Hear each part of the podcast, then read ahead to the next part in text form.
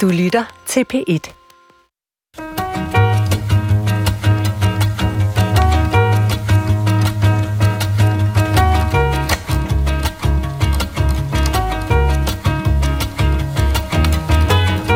Hvem kender ikke en rev, som synes, at rønnebærene er sure, når den ikke kan nå dem? Eller hvem frygter ikke, at ulven kommer, eller at deres computer får en ondsindet virus, der som en trojansk hest bemægtiger sig alle data?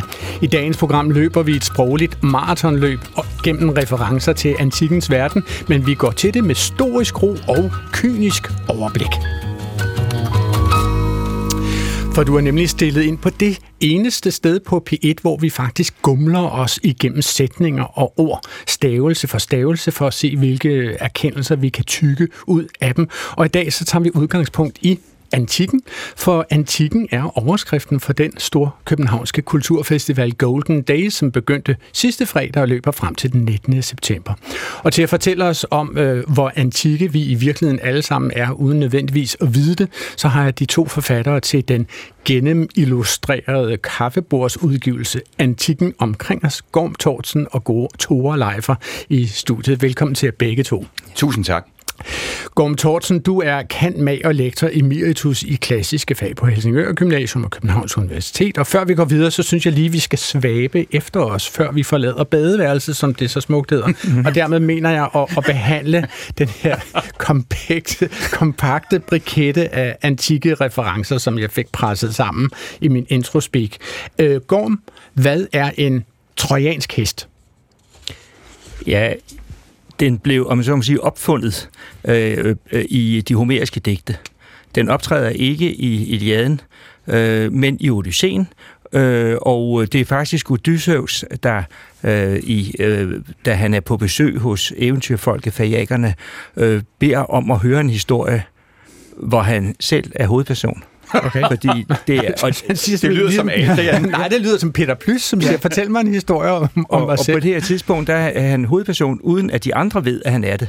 Men det lægger op til, at han kan afsløre sin identitet. Og der fortæller han så, at der blev bygget denne her øh, hest, som er lavet af træ, og som bliver bragt ind i Troja som en offergave, øh, og øh, hvor trojanerne er dumme nok til at tro, at øh, det faktisk er ærligt ment, dette her. At det bare er en hest? Ja. Mm. Okay, og hvad sker der så? Og den er meget, meget stor, den her hest. Så stor, at der kan være en masse mennesker, eller en masse mænd inde i den. Og om natten, hvor, øh, hvor trojanerne så har holdt et stort gilde og ligger og sover, så åbner der sig en lem, og ud af den vælter så øh, de græske soldater og øh, erobrer byen. Okay, det må have været en meget stor hest. Ja. Ja. en lynæshest. Ja. Det, okay. det, det kan godt være, at du vil have Gorm til at fortælle mange flere ting om det, du sagde før, men ja. jeg kan jo ikke lade være med at tænke på Monty Python og de skøre ridder, hvor de bygger en, øh, om jeg så må sige, trojansk ko af træ. Nå. De glemmer bare at hoppe ind i koen, så da de franske ridder inde på borgen åbner den, så er der ikke nogen Så er det soldater inde i. Ja, det er stort. Og, og ligeledes så så jeg i forgårs en vittighedstegning med et trojansk pizzabud. Ja. hvor de så står, grækerne står udenfor og siger, hvis I nu ikke hopper på den med hesten, så sender vi den her ind. Et trojansk pizzabud. Ja, og, og hvad sker der så, når det trojanske pizzabud kommer Ham vil, frem? de jo, ham vil de jo helt sikkert lukke ind. Ikke? Okay, man skal nok være der, Tore Leifer. Altså, og dermed har vi jo præsenteret min kollega og ven faktisk her på det er Kan Mag og programmedarbejder og studievært ved Kulturen på B, Tore Leifer, den anden af de to øhm, mennesker, som har skrevet den her antikken omkring os. Altså, øh, Tore, jeg fik jo også sagt øh, begreberne stoisk ro mm. og kynisk overblik.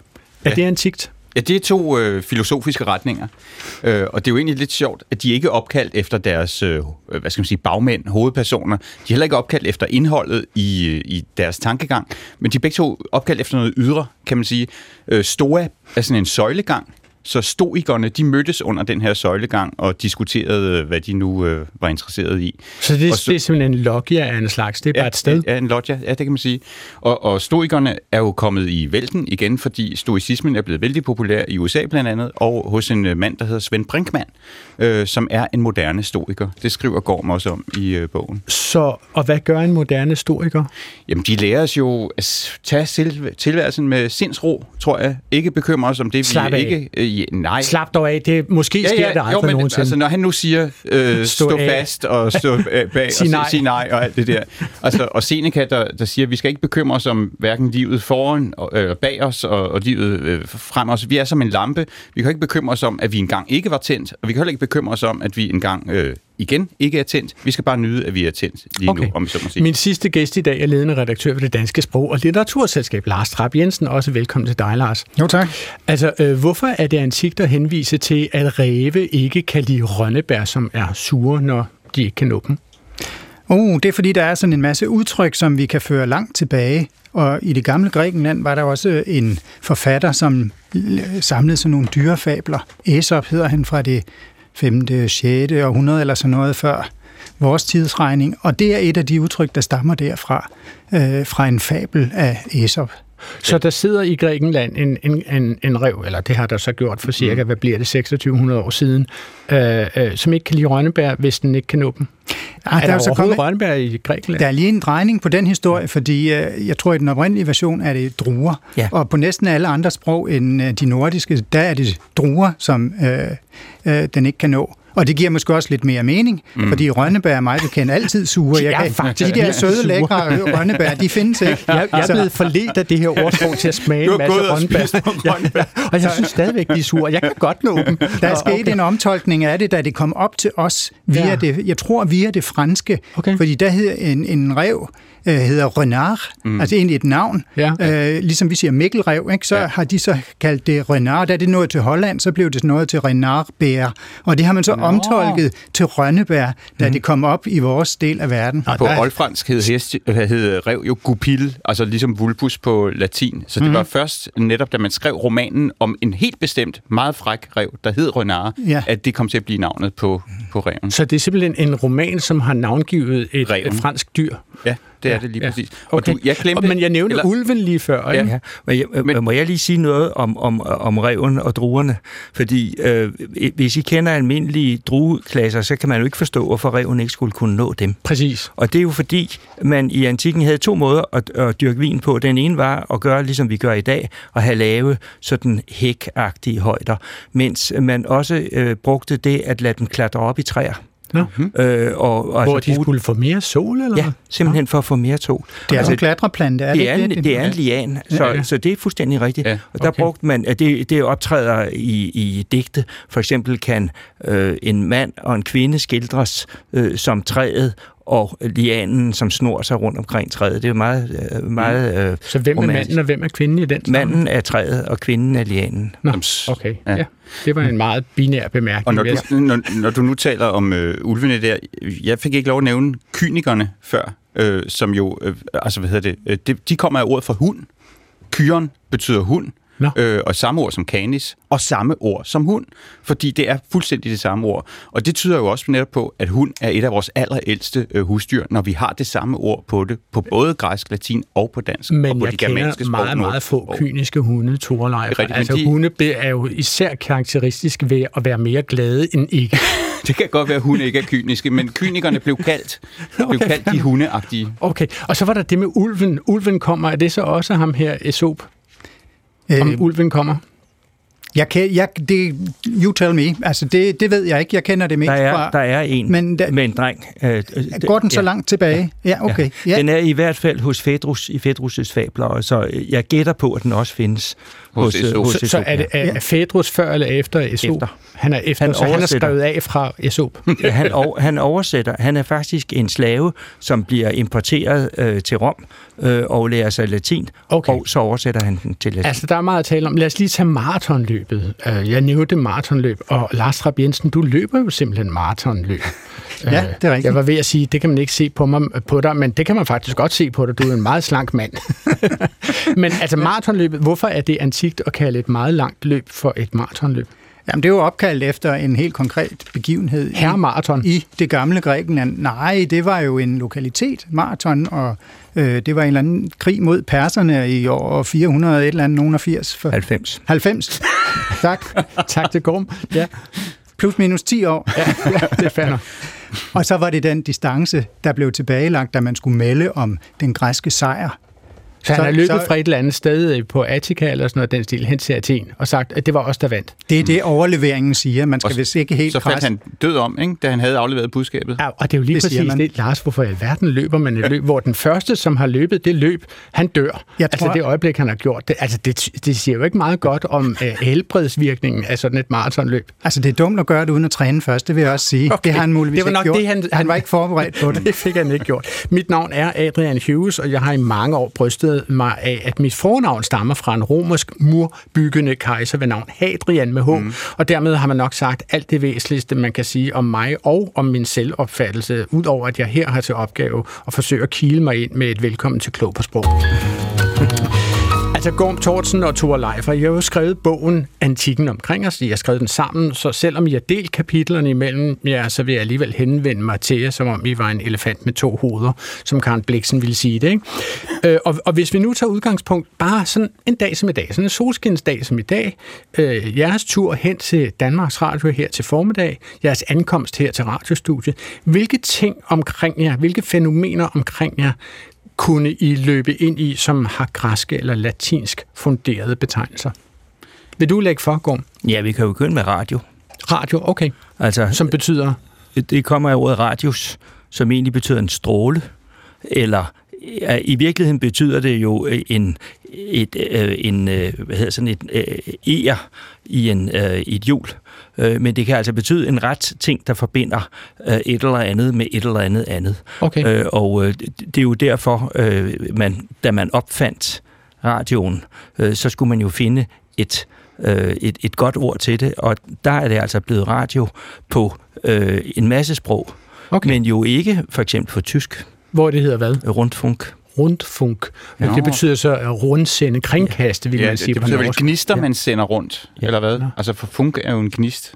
Ja, det må Ja. det jo være. På, på ja. islandsk hedder det udvarp, og det betyder netop noget, man kaster ud i ja. verden, Ja. noget, man Udkast. sender, sender ud. Ikke? Og på norsk hedder det at kringkaste, ja. ikke? Og kringkaste, ja. Kringkaste. Ja. Øh, hvad, hvad er du stødt på på din vej ind i uh, Jamen, jeg, jeg, gik jo, her, Tore? jeg, jeg gik op til øh, bussen, og øh, Bussen? jeg tog en bus, ja, Ja. og det betyder, det er jo omnibus, det er en øh, dativ øh, flertal, det betyder, at den er for alle. Øh, det betyder, at man behøver ikke have sin egen øh, øh, øh, kusk eller sin egen vogn eller sådan noget. Der er simpelthen et transportmiddel, Som det oplagte som er, som er omnibus. Øh, og så tog jeg bussen op til metroen, og det er jo, øh, altså den kører jo rundt i metropolen i, øh, i hovedbyen i vores hovedstad, så jeg fik da allerede øh, nævnt, eller hvad hedder det, prøvet et par klassiske ting på vej herud. Okay. Øh, så- så gik, jeg, gik I formentlig igennem receptionen, går jeg ud fra, hvis I kom den samme Ja. vej, som jeg gjorde. Ja. Ja, Øh, vi fik recep- ikke en recept i receptionen, Nej. men det er jo samme ord. Og Øh, det betyder... recipo, at modtage. Okay. Og nu står vi jo så her i et studie, et radiostudie. Radio har du fået forklaret, Gorm. Hvad med studie? Det tænker jeg måske også. Altså studium på, på klassisk latin, der betyder studium interesse. Okay. Øh, og derfor, hvis man har en interesse for noget, så har man et studium. Øh, og det kan jo så betyde et studium, som så øh, er et, øh, et fagstudium af en eller anden slags teologi eller fysik, eller hvad det nu kan være. Men så kan det jo også bruges øh, til at forklare noget, man specialiserer sig i. Og, øh, og derfor er man student. Okay. Øhm, så, så det handler om interesse, og så kan det altså være det rum, hvor i man udøver interessen, for eksempel her.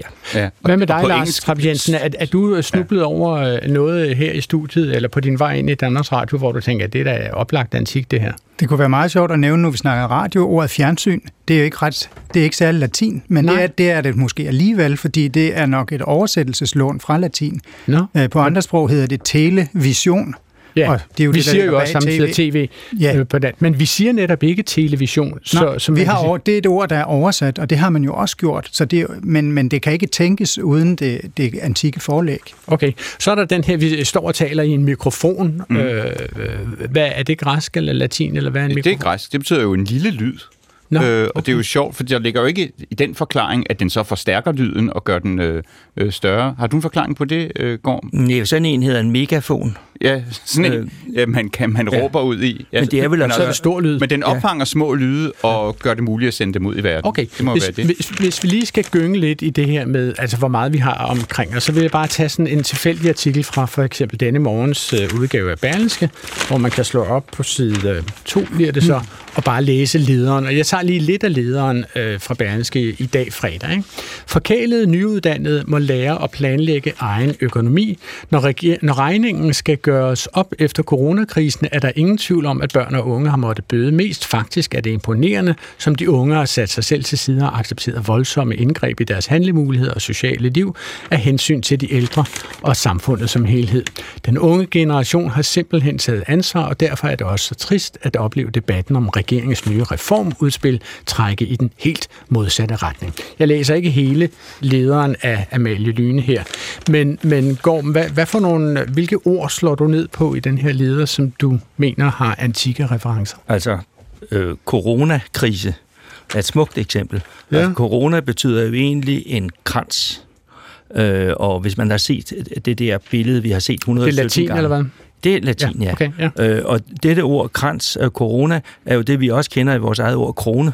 Altså øh, en femkrone Hmm. mm. hedder sådan, fordi der var en kongekrone på, øh, på mønterne på et tidspunkt. Mm. Mm-hmm. Og hvad med ordet krise? Det var jo et sammensat ord, du kom. Krise, Ja, er det? krise er græsk, Okay, øh, og det betyder egentlig en afgørelse okay. Øh, det- er noget, man bruger i medicinen. Øh, en krise eller en epikrise er øh, vurderingen af øh, sygdommens videre udfald okay. Og derfor kommer det så til at betyde, at det kan være farligt. Men det er også i retssager, ikke, hvor man laver afgørelsen, hvor man ligesom den, den helt afgørende kritegn, tror jeg, betyder øh, noget, noget med at, at vælge, udvælge, afgøre. Ja. Altså henviser du nu til græsk jura, eller hvad? Nej, ja, græsk Græske. jura og græsk sprog, og det er jo samme ord som kriterie, tror jeg. Ikke? Altså man, man, man, ud, man, man tager sine beslutninger ud fra visse kriterier, Okay. som er samme ord. Thor, hvil, Øh. hvil, hvilke andre ord? øh, Ja, økonomi op i overskriften Nå, er jo okay, også... ja, øh, det, planlægge betyder, økonomi. Ja. det betyder husholdning. Øhm, og øh, ja, Lars? Der er acceptere og imponere. Det er, græs, øh, det er latinske ord. Acceptere og... Øh, ja, altså det kan jo lyde som et dumt spørgsmål, men hvad betyder acceptere og, øh, øh, sådan originalt? Akibo betyder at modtage, ikke? Ja. Tage havde Tage ligesom, i, til sig. ligesom i reception, det er samme råd, der er i det. Okay. Keeper, keeper og tag, og så kan man sætte af foran til, Ja. eller man kan sætte re foran. Og så sagde du imponere, Ja, og hvor kommer imponere fra? det er også latin. Det er latin, Pono, okay. sætte ind at sætte ind, og så må man underforstå et eller andet respekt af bødighed, eller sådan noget, går jeg ud fra. Mm-hmm. Okay, godt. Altså sådan her kunne vi jo faktisk øh, hugge os igennem hele lederen sætning for sætning, men lad os lade den ligge, og, og simpelthen forsøge at zoome en smule ud. Det gør man jo i vores dage med et såkaldt droneskud, for at få øh, et overblik. I gamle dage hed det en, et helikopterskud, men altså så øh, dyrt Det er også behøver et det ikke at græsk være længere. Altså, man kan jo sige, at nogle af de ting, vi har talt om her, mikrofon, øh, øh, det er jo fænomener, som ikke har eksisteret på Aristoteles, eller Catos, eller Ciceros tid. Hvorfor bruger vi latinske eller græske ord, og samtidig øh, med coronakrise åbenbart en kombination af latinske og græske ord. Hvordan kan det være, Gorm? Det hænger jo sammen med, at latin i Vesteuropa blev det lærte sprog. Og det blev det allerede fra, øh, fra senantikken. Og det skyldes blandt andet... Senantikken, hvor er vi så henne nu? så er vi i 300, 400, 500-tallet. Fordi på det tidspunkt var øh, kirken, altså, og det vil sige den vest, vestkirken, den havde jo overtaget... kristne kirke. Den kristne Ja, men den kirke. vestlige del, den vesteuropæiske del af den kristne kirke. Ja, okay. Altså okay. ikke den græske, men den romerske. Ja, lige præcis. Ja. Fordi i den, i den græske del, der blev græsk ved med at være, og er den dag i dag, kirkesproget. Men Okay. i Så græsk Vesteuropa ortodoxe, det hedder de også, fordi de simpelthen taler græsk i Ja, en græsk og ortodox. læser Bibelen på græsk og sådan noget. Ja, okay. Mens øh, i, øh, i Vesteuropa, øh, der blev det latinen, som så også blev øh, det tysk-romerske riges sprog, og derved blev det også skolens sprog, og derved blev det også øh, videnskabens sprog. Men det sprog, det tænker jeg så, at, at, at bliver, udvikler det sig så ganske langsomt til at være sådan et slags øh, kunstsprog, som kun eksisterer på skrift, når for eksempel den danske munk øh, øh Saxo Grammaticus skriver sin øh, beretning om danernes gerning osv. Er, er, er det så lært, at det virkelig kun er et krift, skriftsprog? Og som, han kan, nej, han kan sagtens tale, øh, når han er i Paris for eksempel, så taler han latin med dem, der nu kommer fra England og det gør Tyskland og sådan noget. Ja, det gør ja, han da. Okay. Nå, ja. okay. Altså, det er jo karakteristisk, at øh, den lille Christian 4. bliver, da han er seks år, sat i skole, og han skal lære mundtlig og skriftlig kommunikation på det fremmedsprog, som har den største udbredelse, og det er latin. Mm. Så den og lille der er vi altså i 1583 84 ja, ja. Okay, så han kan simpelthen tale latin ja. øh, med sine skolelærer og så videre? Ja, sine, sine kammerater, og senere hen, da han er voksen. Ja, ja, han skriver brev til dem og skælder dem ud for alle mulige ting. Øh, altså, han taler også latin på dødslejet. Det sidste ord, ja. han siger, er til sin øh, præst, der siger, nu må du ikke give slip på Kristus uh, her, mens du dør. Ne dubites, siger Christian 4. Det skal du slet ikke tvivle på. Men det skal dog siges, at de har det jo ikke som modersmål, det, nej, nej. det latinske. Det er jo kun som uh, lingua franca, eller ja. altså fælles, fælles sprog. Ikke? Det svarer, men, til, men, det svarer til, hvordan vi har engelsk. Ja, ja men, men er det også så kunstigt, at det svarer til sådan nogle kunstsprog, som er blevet udviklet på tidspunkter, som Nej. Volapük eller Esperanto? Nej, slet ikke. Og det er jo netop det, der er det interessante. Altså, man, man overtager et eksisterende sprog, Okay. Det er ganske vist et hedens sprog, men det bliver øh, kristnet, om så må sige. Og så bliver hele øh, videnskaben det gælder, øh, det gælder øh, biologien, det gælder øh, altså hele navngivningen, Linnés øh, øh, mm. nomenklatur er jo latin. Det gælder i... Øh, altså nu siger du nomenklatur, og så tillader jeg mig lige, selvom ja. vi er på en meget, meget klog kanal, at sige, at det er formentlig Linnés registrering af samtlige planter omkring sig, som han giver ja. navne. Ikke? Nomenklatur jo. er navngivning. Eller lige præcis. Ja. Efter et særligt system, sådan så det følger et rent aristotelisk system med, med øh, hierarkiseringer, hvor man har genus og species, altså øh, Der er slægter, der er familier, ja. der er art, og der præcis. er... Øh, ja. Så, så, så træer kan være forbundet med hinanden, eller mm. måske er de bare træer, så er der underarter ja, ja. af træer og, og der er jo for eksempel, roser. For eksempel er der en, en slægt, der hedder sorbus, når du nu ja. taler om rønnebær.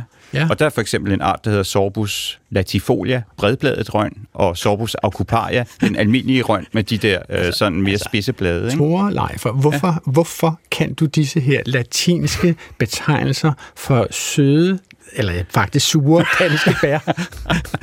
fordi jeg er nørd, Adrian. Nå, og fordi okay. min, øh, nu er den ude af, ja, af flasken. Min, øh, min svigermor er landskabsarkitekt, og min svigerfar havde en gigantisk planteskole fuld af træer. Okay, altså nu er jeg simpelthen lige nødt til at stage i, hvor meget nørd du er, Tore Leifer, ikke? Fordi jeg ved jo tilfældigvis, blandt andet fordi du selv har fortalt mig det, øh, at du øh, alle torsdage øh, året rundt, undtagen de torsdage, hvor der er i måneden, eller hvor som falder i ferier, så er du med i en studiegruppe, øh, hvor du lærer latin.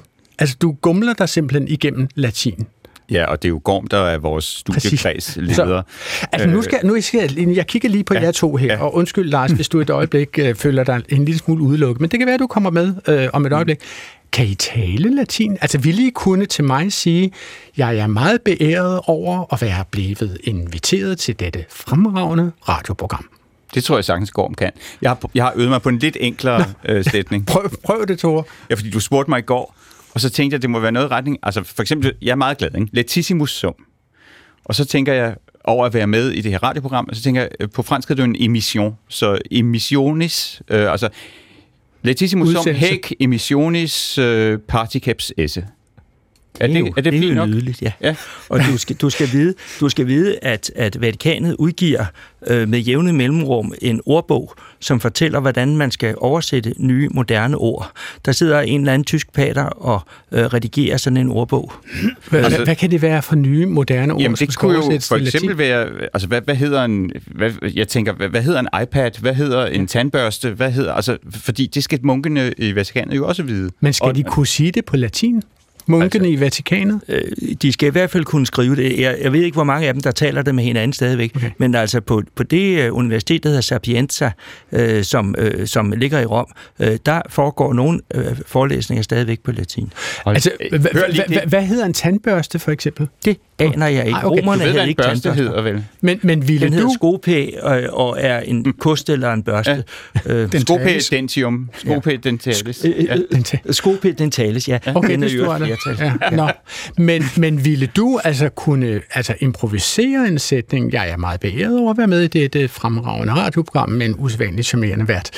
øhm, altså, det vil jeg nok godt, at jeg vil godt have lidt betænkningstid, fordi. Nå.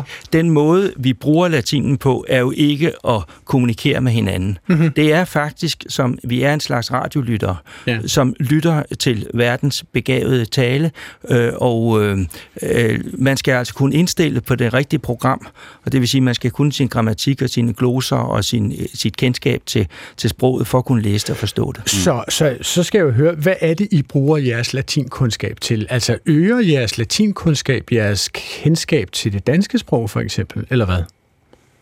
Ja, Det synes Det gør jeg. Ja, hvordan det? Helt klart. Ja, man bliver jo, jeg bliver, øh, det er prins Frederik, der altid siger mand, ikke? men ja. jeg bliver mere og mere bevidst om det danske sprogs opbygning, når jeg kender det latinske sprogs opbygning, og jeg bliver mere og mere glad for, hvor fantastisk latin er, og hvor, hvor kompakt de kan sige tingene, når vi skal bruge en masse præpositioner og få lange sætninger ud af det. Man kan også se det, når man oversætter fra latin til dansk, at den danske side, den danske tekst, fylder øh, meget mere. Men man bliver også bevidst om de der gamle øh, levn, vi har i sproget, som øh, jeg har i sinde at gøre et eller andet, eller jeg er til sinds at gøre et eller andet.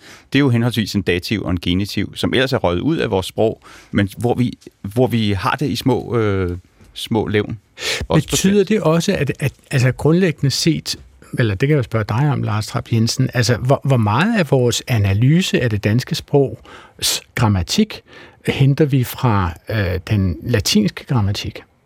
Det har man traditionelt, traditionelt gjort rigtig meget på den måde, at øh, latin jo har været forbilledet, og derfor har den grammatiske tradition herhjemme fulgt den latinske meget, men øh, det er måske ikke alt, i alle henseender det mest hensigtsmæssige nu om stunder, fordi det er klart, at dansk har jo også sine egne regler, og det at overføre et system fra et andet sprog til dansk er ikke altid lige øh, heldigt. Okay. Altså nu, det, vil jeg, det vil jeg godt lige sige ja. noget om, fordi det er nemlig fuldstændig rigtigt, at latin og dansk er ret fjernt fra hinanden. okay. Men når man i skolen stadigvæk bruger det latinske som udgangspunkt, er det fordi, det har en overførselsværdi fra et sprog til det andet. Altså hvis man lavede en grammatik, som var, eller det har man jo lavet grammatikker, som beskriver dansk, så kan den ikke overføres til et andet sprog. Altså, øh, den kan kun delvis overføres til nært beslægtet, altså norsk og svensk. Øh, men, øh, men fidusen ved den latinske er, at den med tilpasninger kan bruges både når man lærer tysk, hvis man for eksempel skal lære om kasussystemet, så er det det samme, som hvis man skal lære latin, eller hvis man skal lære græsk, eller hvis man skal lære øh, rumænsk, eller hvor der nu ellers er kasus. Okay.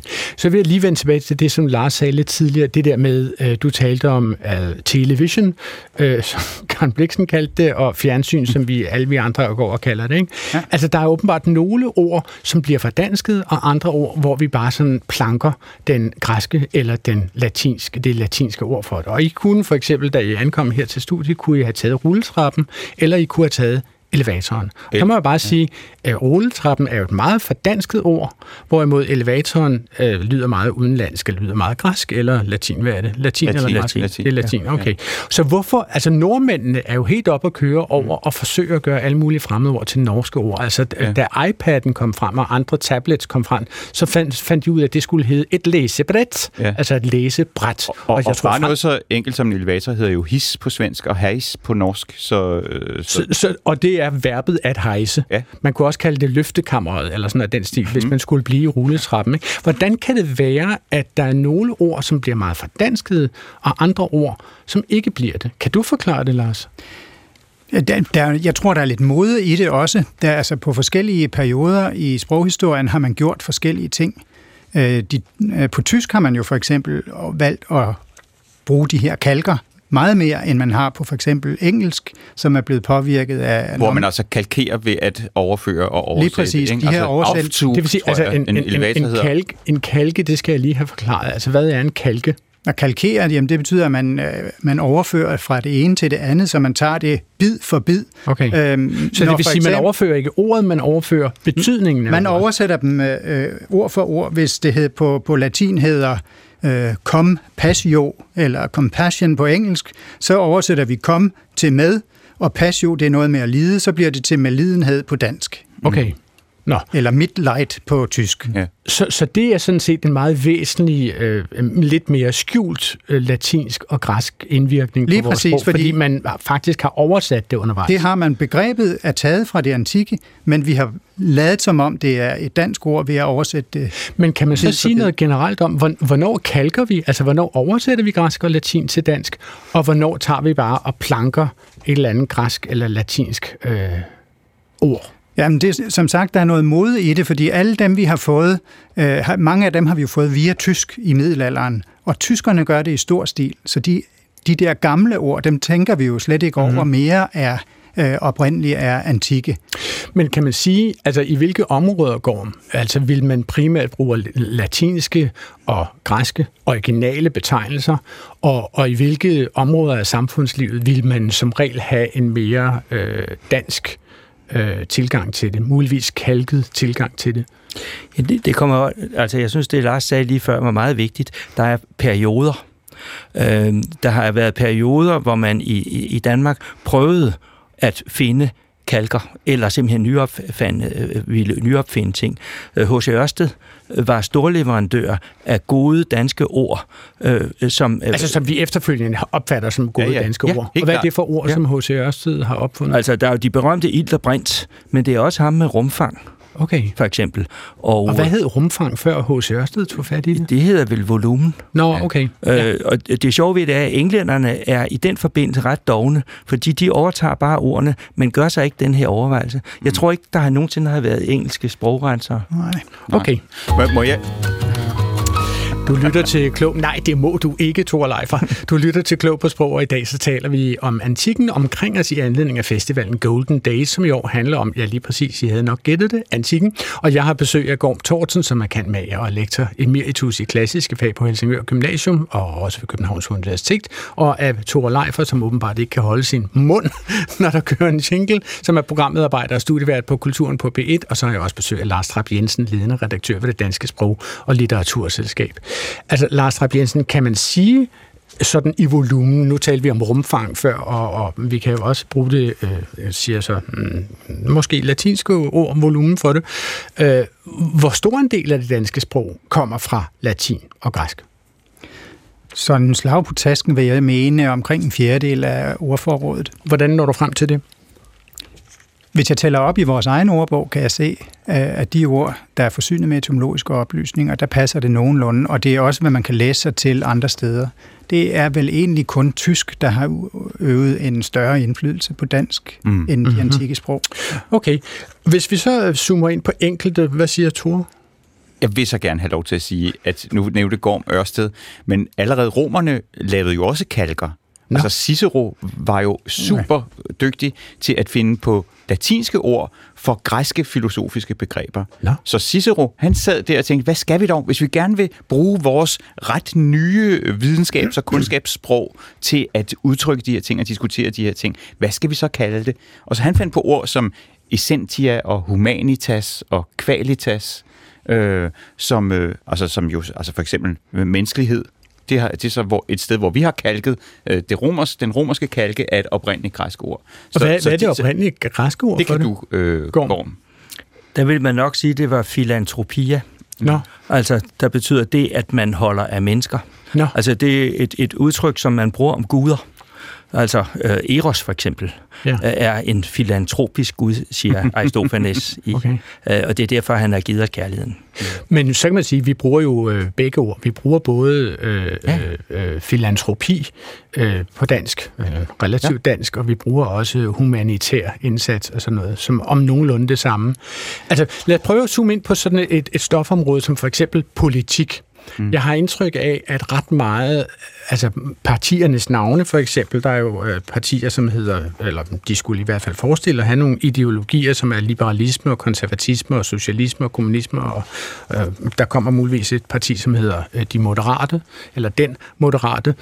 øh, altså, øh, hvad, hvad er de her for nogle ord? Hvad er, er de latinske, eller er de græske? De er alle sammen latinske. Okay. Og hvorfor, hvorfor er der så mange latinske ord i politik?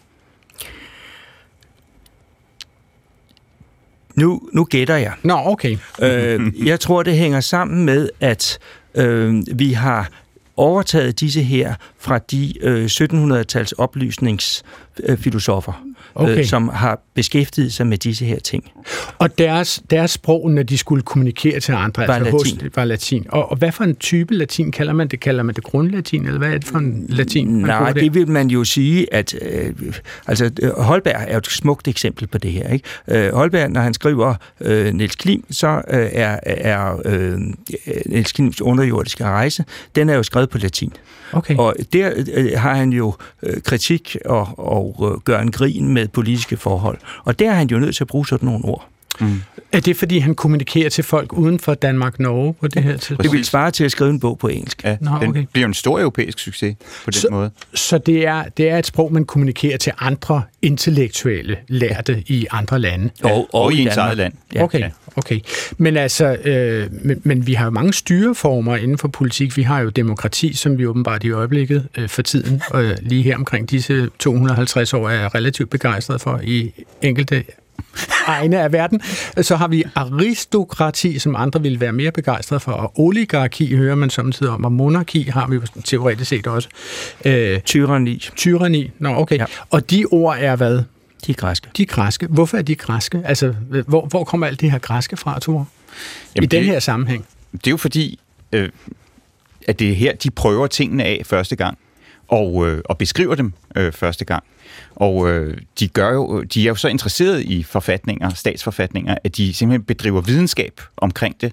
Og sender... Så sta- statskundskabs ja. ligger simpelthen i Grækenland, eller hvad? Ja, Okay. Og, de, og ligesom de rejser ud for at finde nye planter og finde ud af, hvad de forskellige øh, træer øh, hedder, og hvem der bærer hvilke rønnebær, så rejser de også ud i hele Middelhavsområdet og finder ud af, hvilke forfatninger har man rundt omkring. Rejser ud med spørgeskema og, og undersøger... De har simpelthen lavet en enkete, eller hvad? Mm-hmm. Ja. Hvem står for det? Grundforskning. Empirisk øh, forskning. Aristoteles. Nå. Altså som, og, og han, han rejser rundt mellem forskellige lande og spørger... Nej, han har, han har folk til det. Han har simpelthen folk til det? Okay. Fordi så, han skal jo også finde ud af, hvordan dyrene i Afrika ser ud, okay. og øh, alle mulige Så han ting. indsamler viden om statskundskab, kan man mm. sige?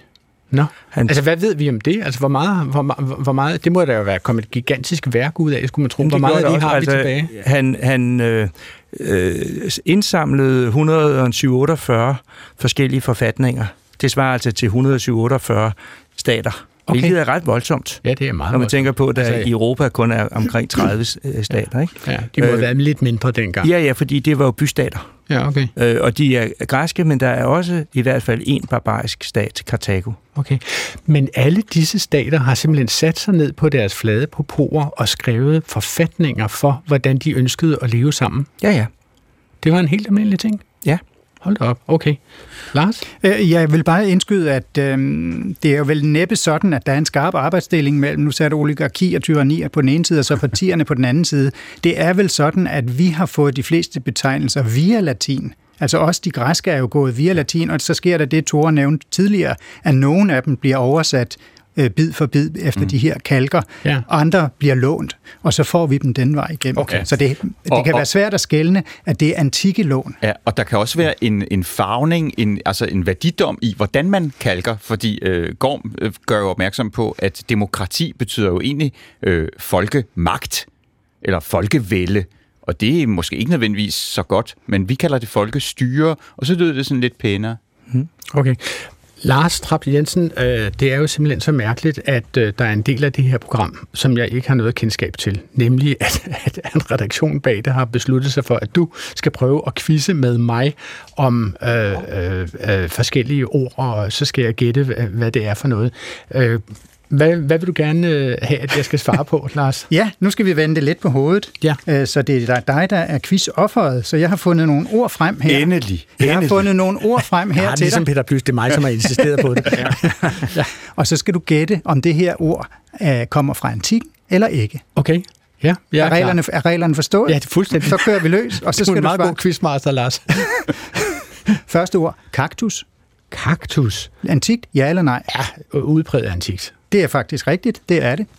Jeg ved ikke, hvad det betyder, men det er bare den der endelse på tus, som jeg synes lyder som om, at det burde være latin. Nu kigger jeg over på dig, Tore. Altså flertalsformen ja. på engelsk er jo cacti. Ja. Øh, Cacti, cacti, cacti. det er det. Ja, så det tyder på, at det er latin, der bliver... Det betyder muligvis øhm, øh, plante med skarpe spidser. Det er ikke helt forkert. Det er i hvert fald det, det betegnede. I virkeligheden tror jeg, det er en artiskok i det gamle, ja. i det gamle, i Nå. den antikke periode. men den har jo også, Men den har jo også spidseblade. det er en, den også hører, lidt. tilhører tisselfamilien, Ja. ikke? men Linné, da han stødte på den, så gjorde han den simpelthen til det generiske betegnelse for nogle planter, som så som stikker. kommer et helt andet Og så forløbig har jeg et øh, ud af et Det var Ja. flot. Så Hvad, flot. så, hvad siger du så til matros? matros. Matros. Altså, vi har jo matrone, som minder meget om det matros. Jeg vil sige, det, ja, altså, det burde være græsk, vil jeg sige. Matros. Mate. Nej, På engelsk hedder det, Det er mate. forkert. Nå, Det er ja. forkert. Det har vi fra hollandsk. Mm. Åh, Og af- fra den, Af forskellige snirklede veje har de det måske endda fra nordisk. Nå, hold da op. De Ja. ja. rigtig mange maritime udtryk har vi fra hollandsk. Det er helt rigtigt. Nå, det Ja. giver mening, ja. Næste ord, balkon. Altså, jeg tænker øh, noget fransk, og derfor latin, balkon, balkon. Øh, bup, bup, bup. Jeg siger det latin. Nej, det er det ikke. Det er, det er rigtigt, det er fra fransk, men fransk har ikke alle sine ord fra latin. Har Og i det her tilfælde er det et germansk ord, de har lånt ind. Det Nej, samme ord, virkelig? som man kender fra tysk balken, Nå, og, og, og på dansk et gammelt ord for bjælke. Jeg troede simpelthen, at, at franskmændene hellere ville dø og skære adskillige lemmer af, end at låne ord fra Men prøv at. Frank, Frankrig betyder jo Frankeriget. Øh, der er øh, både et gallisk, keltisk og et stort øh, germansk øh, substratum der under det latinske. Fordi der findes en del af Tyskland, det nuværende Tyskland, som jo er kombinationen af vest og øst, som hedder Frankien eller Franken eller sådan noget den stil. Franken, Franken, ja. Ja. Vi skal tilbage på sporet, der er Ja, to, vi. to tilbage. Jeg, jeg, jeg glæder mig. Det fjerde, det hedder salpeter. Salpeter. Salpeter, det må altså være latin. Salpeter, vil jeg sige. Ja, det er det. Fordi det er sal, salt og petrus. Klip. Det er- så, det er, ja, okay. så det er Ja. klippe, klippesalt, stensalt, stensalt. Ja, helt oplagt stensalt. Det vil, Ja. det vil nordmændene kalde det stensalt. Stensalt, Det, ja. det her er Stensalt. stensalt. Og det sidste, sidste ord, komik. Komik. Det lyder ekstremt græsk. Helt rigtigt. Den, den, for, den har, hakker vi også af, så du fik tre ud af fem. Det var Nå, flot. det er meget dejligt. Det er flot. Komik, og, og komik betyder hvad på græsk? Øh, komikos, altså det betyder vedrørende ko- komos, som øh, er sådan et gilde eller et optog, Okay. en procession. Er det en del af, af den græske teatertradition, at der skulle være noget komik øh, for inden af en af tre dages øh, spil med tragedier, hvor, de, hvor mødre dræbte deres egne børn? Og sådan noget. Ja, det, det, var nu ikke den, det var ikke ved samme lejlighed. Det var to forskellige fester. Nå, okay, så Øh, først, først så skulle man græde, og sidenhen kunne man Ja, få lov at leve. det var jo tragedie, øh, tragediekonkurrencerne, men, men komediekonkurrencerne er, er, er, er ligesom en anden serie, om jeg så må sige. Okay. Mm. Men, men jeg er jo ikke den eneste, som skal quizze i det her program. Altså, normalt quizzer vi jo ikke i Klog på Sprog. Det er mange øh, år siden, havde jeg nær sagt, at vi gjorde det. Men jeg har jo sat to kl- klokkespil foran jer, fordi jeg synes, det kunne være sjovt, ja. Gorm og Tore, øh, lige at prøve jer Og jeg vil lige spille et lille klip, og så skal I slå på klokken, når I kan høre en klassisk reference. Og så standser vi klippet, tror jeg, hvis nok Så vi I kæmper mod hinanden. I kæmper det er mod hvem, der hinanden. hører først. Ja, det er hvem, der. Ja. hører en klassisk.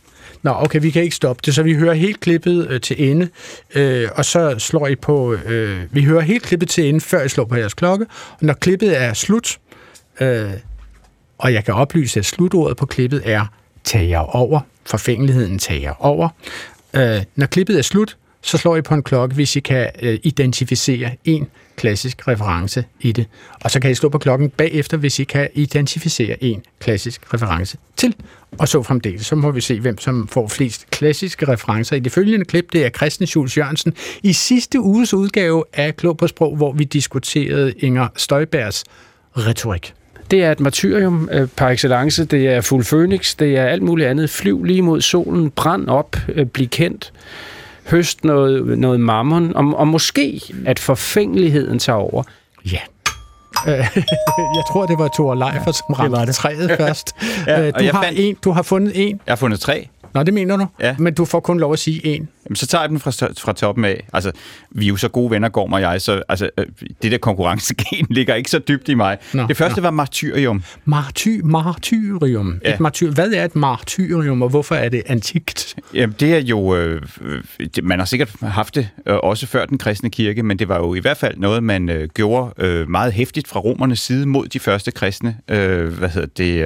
Øh, Stefanos, som har helgendag, anden juledag, er jo den første martyr. Han er proto-martyr, fordi han bliver stenet ihjel. Okay. Øh, og øh, ja, det var, Ja, ja, det var ja, ja, simpelthen en måde at, at dræbe Det- folk for deres tro. Det var et point til Thor Leifer. Har Gorm Thorsen en anden klassisk reference fra samme klip? Ja, men jeg vil lige sige om det der ord martyrium, at det jo egentlig betyder en, et vidne, Okay, et vidneudsagn. et vidneudsagn. Fordi man bevidner sin tro. Ja. Ja. Så på klassisk græsk, der er en martys, det er en vidne i, i, et rets, øh, i en retssag. Okay, Fantastisk. vil det sige, at martyrerne, øh, altså martyrerne kunne sådan set slippe for at blive stenet, eller korsfæstet, eller hængt, eller hvad de Nej, nej, skulle, hvis nej. bare de afsvor sig? Jo, nogle Nå, af jo. dem kunne. Ja. Nogle af dem kunne, Ja, men det ja. gjorde de selvfølgelig ikke, Nej, fordi ellers nej, fordi fordi de jo ikke de var martyrer. troende. De var Nej. kri- kristi vidner, troens Nå. vidner. Ja. Og det, når det var mere det, den gik på, at de ja. var troens vidner. Okay. Ja. Men det var martyrerne, den ja. er jo gumlet af. Men har du andre klassiske? Ja, jeg hørte jo ordet Phoenix, Ja. som så blev øh, øh, elaboreret yderligere med at flyve mod solen og den Ja. slags ting. Ja. Og det var altså en, øh, en historie om et væsen, en fugl, der, øh, vi hører om den allerede hos Herodot, om at jeg tror, det er 6.000 år, den har øh, i sin cyklus. Sin Øh, livsbane. ja, Nå. og hvor den, øh, det var ført også, cyklus er jo også et klassisk ord, Ja. øh, men, men øh, hvor den øh, brænder sig selv op og opstår så af sin egen aske igen. Mm. Øh, og Det er altså fuglen Phoenix. Ja. Men Ja. det der med, at den flyver mod solen, det var vel Ikaros, øh, han tænkte på. Altså, Phoenix brænder mere, det er sådan et autokombustion, Ja. ikke? at den ligesom bare futter altså, af, af sig selv. Ja. det kan som godt være, at det var at det, det i virkeligheden var Ikaros. Ja, ja, ja Altså, fordi når- hvem, er jamen, det, når hvem er det, der flyver mod solen, Thor Leifer? Ja, det er jo så Ikaros. Og hvem er Ikaros, og hvorfor er han så dum, at han flyver mod solen? Jamen, det er, jo, det er jo hybris, det er jo overmod, simpelthen. Altså, bare fordi man kan øh, øh, putte vinger øh, på sin krop med voks, er det jo ikke sikkert, at man skal flyve helt op til solen. Nej, Flyv okay. ikke højere, end vingerne bærer. Okay. Øh, så får han jo faktisk også hen mod slutningen. Ja, et til. ja, ja kom så. Det Ja, det var er nok. mammon. Mammon. Ja. Ja. Og det Ja, betyder og jo det- for os altså penge og gods og rigdom. Men er det en konge, eller hvad er det? Ja, det vil jeg, der vil jeg protestere, fordi Ja. ja. det er ikke, det er ikke Er det bibelsk? i vores, i vores betydning. Er det bibelsk, Ja. eller hvad? Det er det. Ej, Øh, så, så, så er jeg tabt. Så får vi, skal have frataget et Ja, point. ja, nej, alle point faktisk, Tore. Sådan går det, hvis man siger noget, der er forkert. Fjerner det alle det, det, Men bliver tabula det- rasa. Ligesom dig med balkongen og det er det, der. Altså, er det ikke rigtigt? Nå, Er det ikke undskyld, rigtigt? jo, det mener jeg Der er ikke, er, det er ikke, er det ikke, altså, i Der er den der snævre betydning af antik, Ja, ja. der skal betyde græsk. Okay, Ja. Tore er tilbage i gamle testament, ikke? Vi, vi skal have de samme point for, For de quizzer, vi har her, så øh, fair nok. Godt. Altså, jeg kunne godt lige tænke mig at prøve at, at spille et lille klip til, og nu skal jeg slå på klokken, så snart I hører en klassisk reference i det følgende.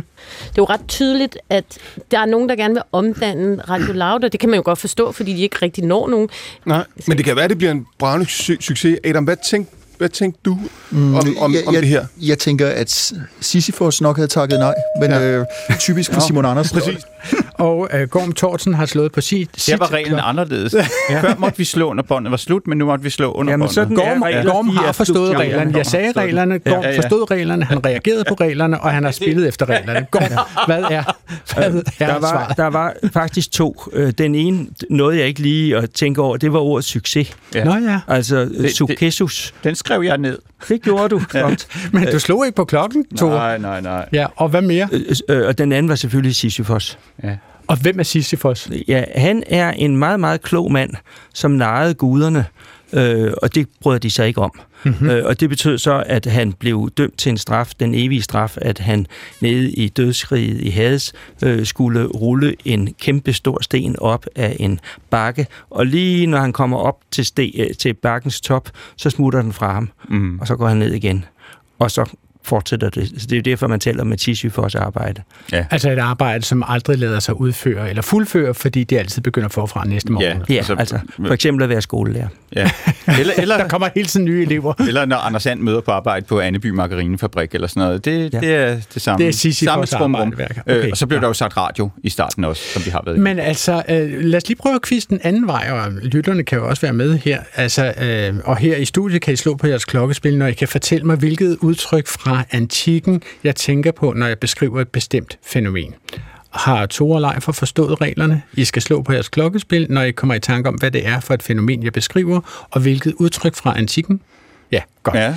Hvad kalder man det, når øh, hvis man opnår resultater, som ikke står i et rimeligt mål eller forhold til ens anstrengelser?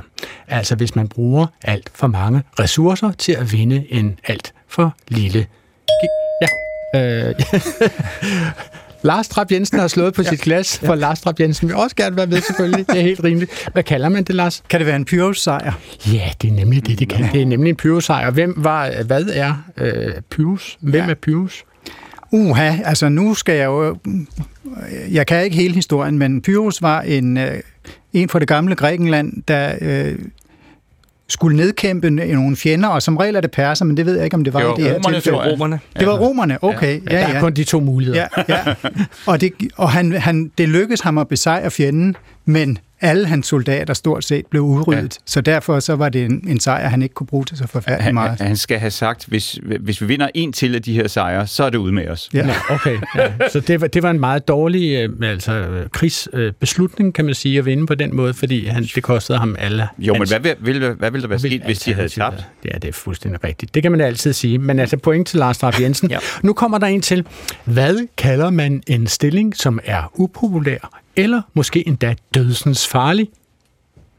Øh, men den er ikke antik. Nej, det vil jeg altså sige. Nu, er vi- nu fik du mig med marmeren før, så nu holder jeg Vi siger, mig... vi siger ikke ur, jeg ser i stedet. Nej, gør det vi gør vi i hvert fald ikke. Nå, nå, nå, nå, nå. Hvorfor? Altså, først skal vi lige sige, hvad, hvilket, hvilket, hvilket ord tænkte jeg på? En ur post, gætter det var jeg på. tror jeg også. Ja, det var, ja, det var ja. godt gættet, Lars.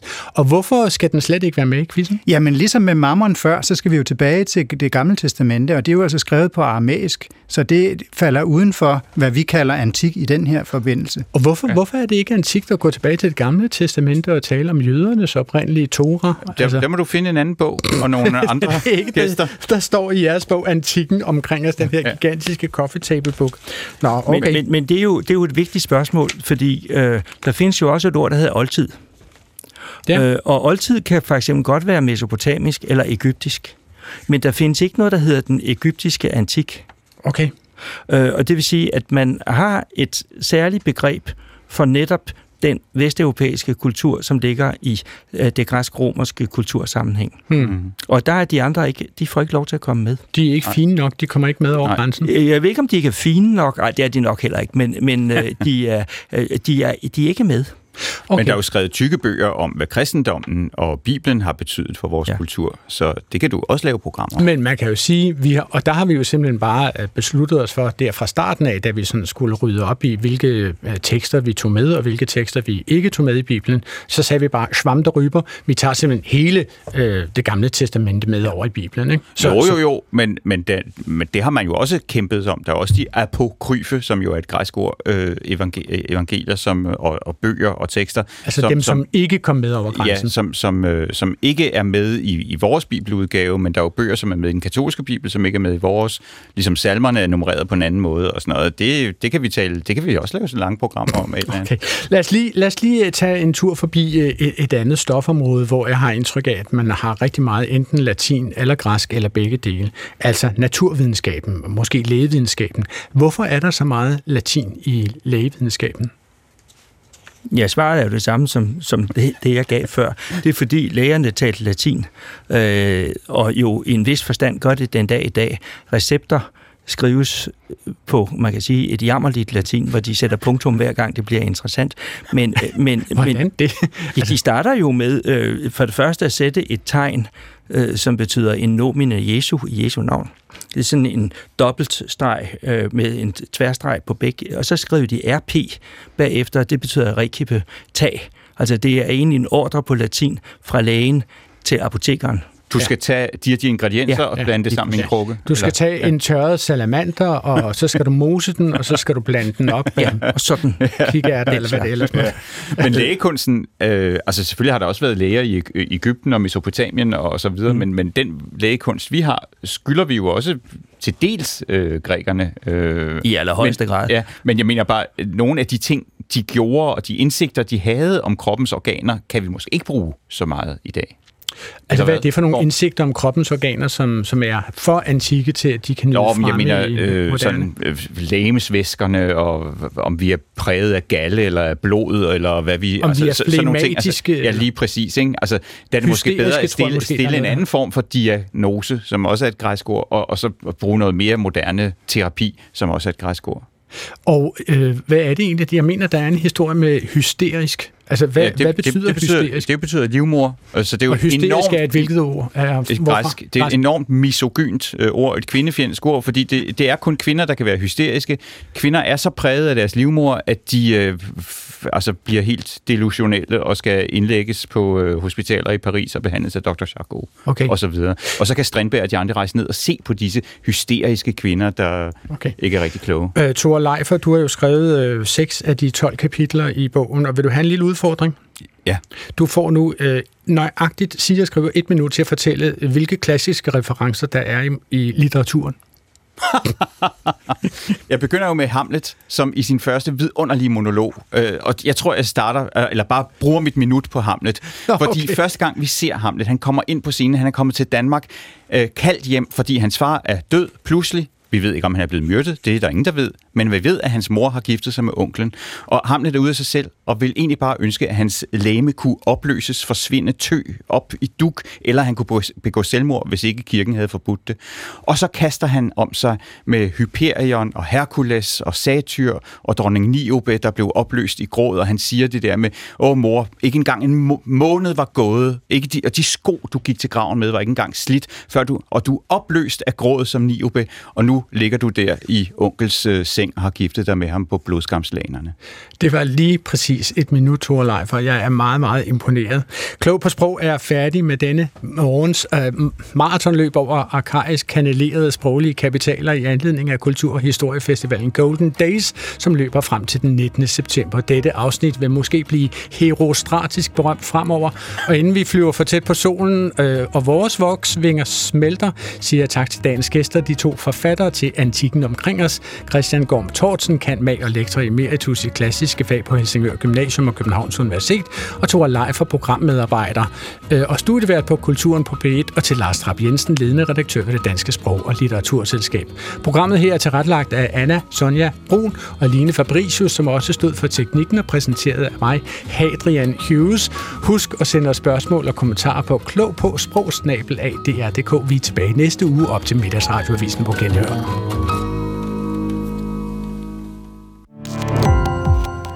Gå på opdagelse i alle DR's podcast og radioprogrammer. I appen DR Lyd.